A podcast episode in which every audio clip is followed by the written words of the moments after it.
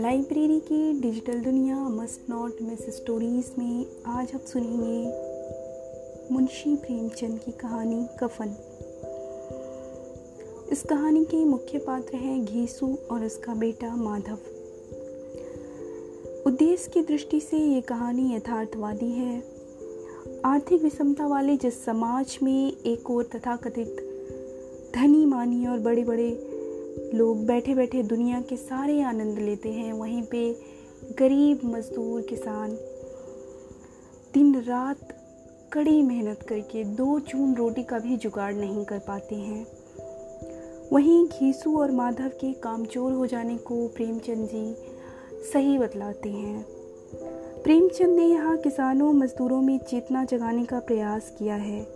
आर्थिक शोषण के विरुद्ध क्रांति भावना भरना उसका उद्देश्य बन गया है। गरीबी व्यक्ति को किस स्तर तक संवेदन शून्य और जड़ बना सकती है, घीसू और माधव इसके ज्वलंत उदाहरण है। ये कहानी किसी भी सभ्य समाज को आर्थिक स्थिति की ऐसी विषमता चिंतन चिंतनशील प्राणी को सोचने पे ज़रूर बाध्य करेगी। तो सुनिए कहानी कफन मेरी आवाज़ में। झोपड़े के द्वार पर बाप और बेटा दोनों एक बुझे हुए अलाव के सामने चुपचाप बैठे हुए हैं और अंदर बेटे की जवान बीवी बुधिया प्रसव वेदना में पछाड़ खा रही थी। रह रहकर उसके मुंह से ऐसी दिल दहला देने वाली आवाज़ निकलती थी कि दोनों कलेजा थाम लेते थे। जाड़ों की रात थी। प्रकृति सन्नाटे में डूबी हुई, सारा गांव अंधकार में लय हो गया था। घीसू ने कहा, मालूम होता है बचेगी नहीं, सारा दिन दौड़ते हो गया, जा देख तो आ। माधव चिढ़कर बोला, मरना ही है तो जल्दी क्यों नहीं मर जाती, देख कर क्या करूं। तू बड़ा बेदर्द है बे, साल भर जिसके साथ सुख चैन से रहा उसी के साथ इतनी बेवफाई। तो मुझसे तो उसका तड़पना और हाथ पांव पटकना नहीं देखा जाता। चमारों का कुनबा था और सारे गांव में बदनाम।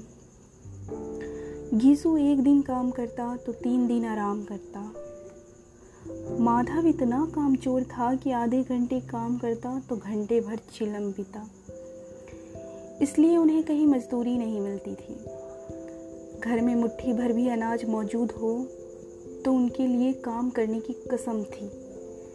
जब दो चार फाके हो जाते तो घीसू पेड़ पर चढ़कर लकड़ियां तोड़ लाता और माधव बाजार में बेच आता, और जब तक वह पैसे रहते दोनों इधर उधर मारे मारे फिरते। गांव में काम की कमी नहीं थी। किसानों का गांव था, मेहनती आदमी के लिए पचास काम थे, मगर इन दोनों को उसी वक्त बुलाते जब दो आदमियों से एक का काम पाकर भी संतोष कर लेने के सिवा और कोई चारा ना होता। अगर दोनों साधु होते तो उन्हें संतोष और धैर्य के लिए संयम और नियम की बिल्कुल ज़रूरत नहीं होती। यह तो इनकी प्रकृति थी। विचित्र जीवन था इनका। घर में मिट्टी के दो चार बर्तन के सिवा कोई संपत्ति नहीं। फटे चीथड़ों से अपनी नग्नता को ढांके हुए जिए जाते थे, संसार की चिंताओं से मुक्त कर्ज से लदे हुए। गालियाँ भी खाते, मार भी खाते, मगर कोई गम नहीं। दीन इतने की वसूल की बिल्कुल आशा ना रहने पर भी लोग इन्हें कुछ न कुछ कर्ज दे ही देते थे। मटर आलू की फसल में दूसरों के खेतों से मटर या आलू उखाड़ लाते और भून कर खा लेते, या दस पाँच उख उखाड़ लाते और रात को चूसते। घीसू ने इसी आकाशवृत्ति से साठ साल की उम्र काट दी, और माधव वह भी सपूत बेटे की तरह बाग के ही पदचिन्हों पे चल रहा था, बल्कि उसका नाम और भी उजागर कर रहा था। इस वक्त भी दोनों अलाव के सामने बैठकर आलू भून रहे थे, जो कि किसी खेत से खोद के लाए थे। घीसू की स्त्री का तो बहुत दिन हुए देहांत हो गया था। माधव का ब्याह पिछले साल हुआ था।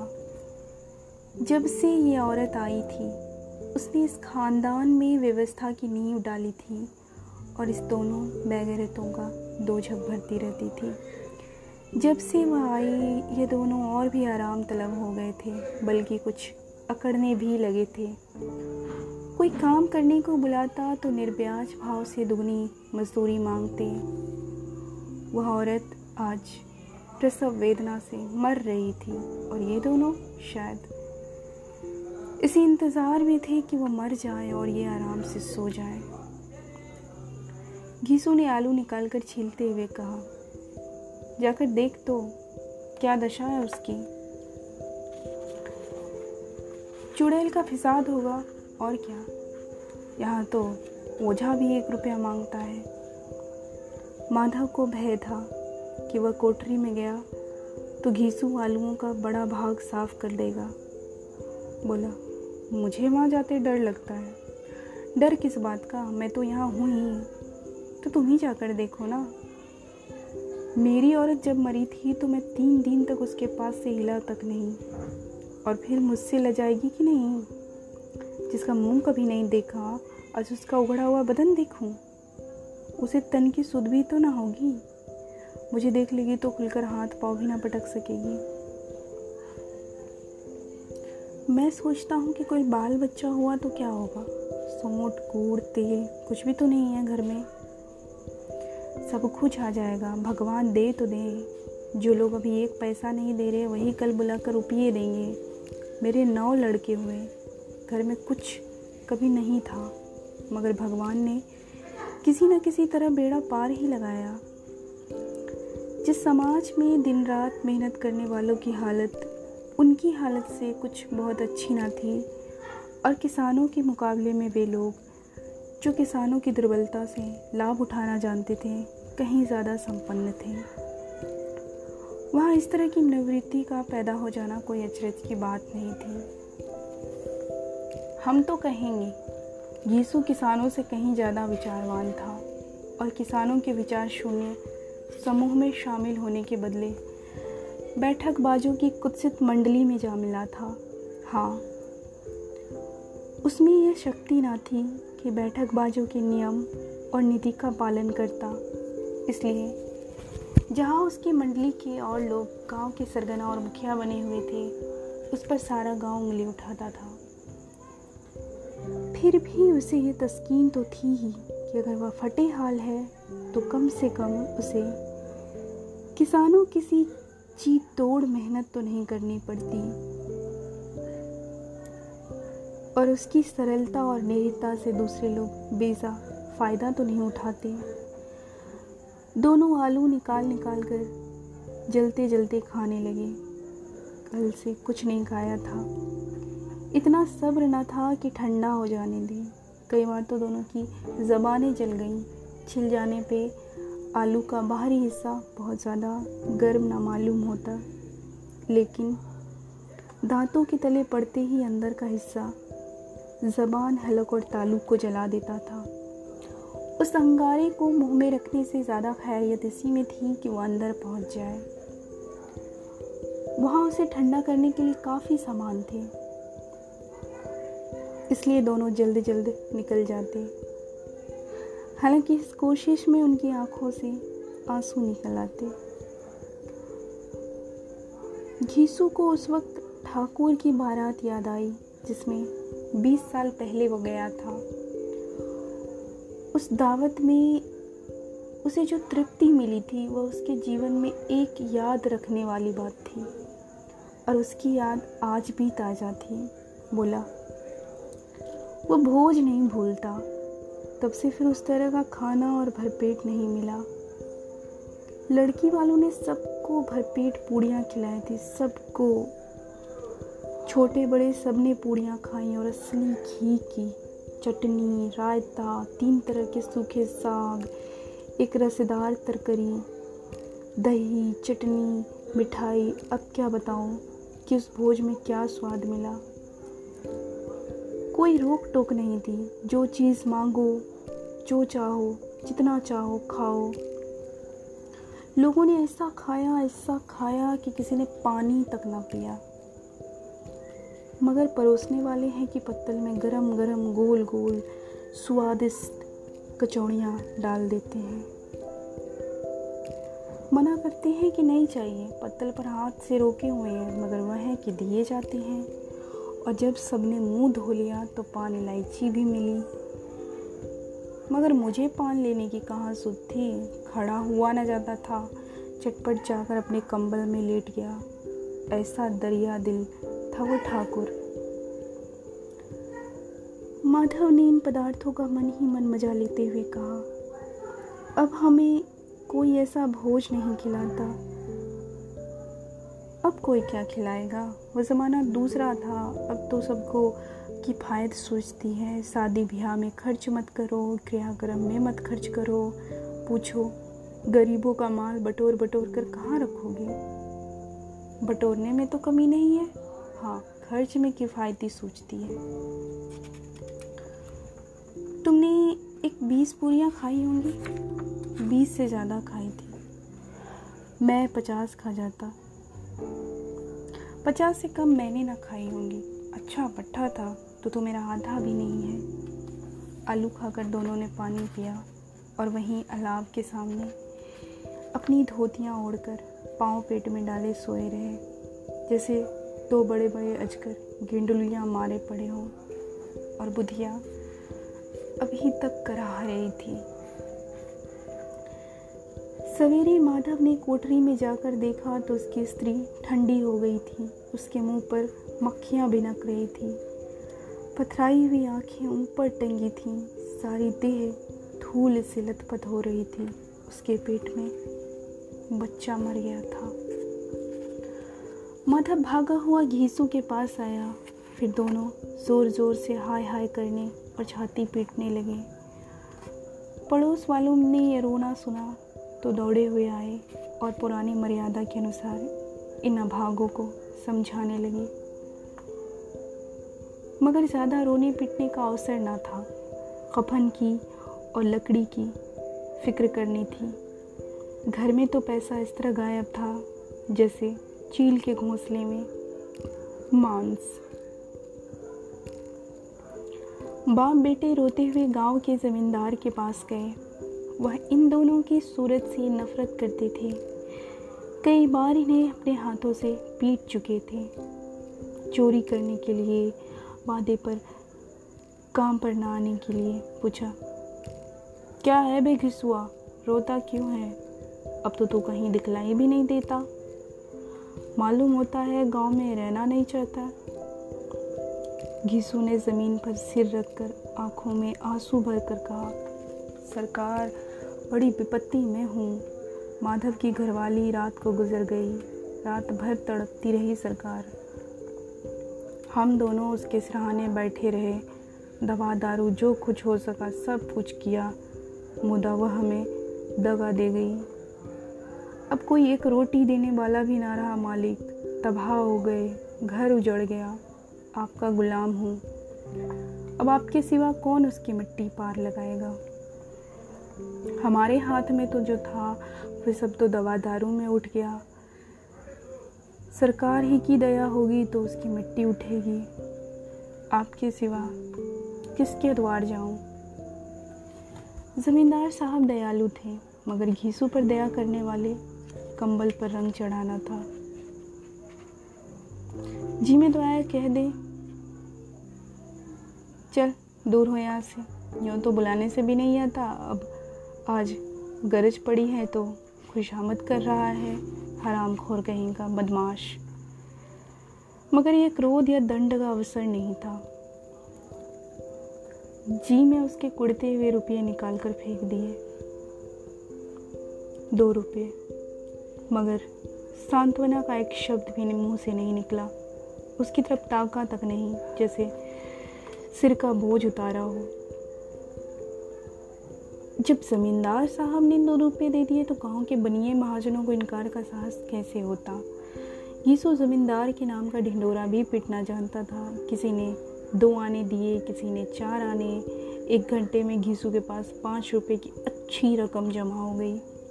कहीं से अनाज मिल गया, कहीं से लकड़ी, और दोपहर को घीसू और माधव बाजार से कफन लाने चले। इधर लोग बांस बांस काटने लगे। गांव की नरमदिल स्त्रियां आकर लाश देखती और उसकी बेकसी पर दो बूंद आंसू गिराकर चली जाती। बाजार में पहुंचकर घीसू बोला, लकड़ी तो उसे जलाने को मिल गई, क्यों माधव? माधव बोला, हाँ लकड़ी तो बहुत है, अब कफन चाहिए, तो चलो कोई हल्का सा कफन ले लें। हाँ और क्या, लाश उठते उठते रात हो जाएगी, रात को कफन कौन देखता है? कैसा बुरा रिवाज है कि जिसे जीते जी तन ढाकने को चीथड़ा भी ना मिले, उसे मरने पर नया कफन चाहिए। कफन लाश के साथ जली तो जाता है, और क्या रखा रहता है, यही पाँच रुपये पहले मिलते तो कुछ दवा दारू कर लेते। दोनों एक दूसरे के मन की बात ताड़ रहे थे। बाज़ार में इधर उधर घूमते रहे, कभी इस बजाज की दुकान पे गए, कभी उस बजाज की। तरह तरह के कपड़े, रेशमी और सूती देखे, मगर कुछ जचा नहीं। यहाँ तक कि शाम हो गई, तब दोनों न जाने किस दैवी प्रेरणा से एक मधुशाला के सामने जा पहुँचे और जैसे किसी पूर्व निश्चित व्यवस्था से अंदर चले गए हों। वहाँ ज़रा देर दोनों असमंजस में खड़े रहे। फिर घीसू ने गद्दी के सामने जाकर कहा, साहू जी एक बोतल हमें भी देना। उसके बाद कुछ चिखौना आया, तली हुई मछली आई और दोनों बरामदे में बैठकर शांतिपूर्वक पीने लगे। कई कुज्जियाँ ताबड़ तोड़ पीने के बाद दोनों सुरूर में आ गए। घीसू बोला, कफन लगाने से क्या मिलता, आखिर जल ही तो जाता, कुछ बहू के साथ तो ना जाता। माधव आसमान की तरफ देखकर बोला, मनोदेवताओं को अपनी निष्पापता का साक्षी बना रहा हो। दुनिया का दस्तूर है, नहीं लोग बामनों को हजारों रुपए क्यों दे देते हैं, कौन देखता है परलोक में मिलता है या नहीं। बड़े आदमियों के पास धन है, फूकें, हमारे पास फूकने को क्या है। लेकिन लोगों को जवाब क्या दोगे, लोग पूछेंगे नहीं कफन कहाँ है। घीसू हंसा, अबे कह देंगे कि रुपये कमर से खिसक गए, बहुते ढूंढे मिला नहीं, लोगों को विश्वास नहीं आएगा, लेकिन फिर वही रुपये भी दे देंगे। माधव भी हंसा इस अनपेक्षित सौभाग्य पर, बोला, बड़ी अच्छी थी बेचारी, मरी तो खूब खिला पिला कर। आधी बोतल से ज़्यादा उड़ गई। घीसू ने दो सेर पूड़ियाँ मंगाई, चटनी, अचार, कलेजियाँ। शराब खाने के सामने ही दुकान थी।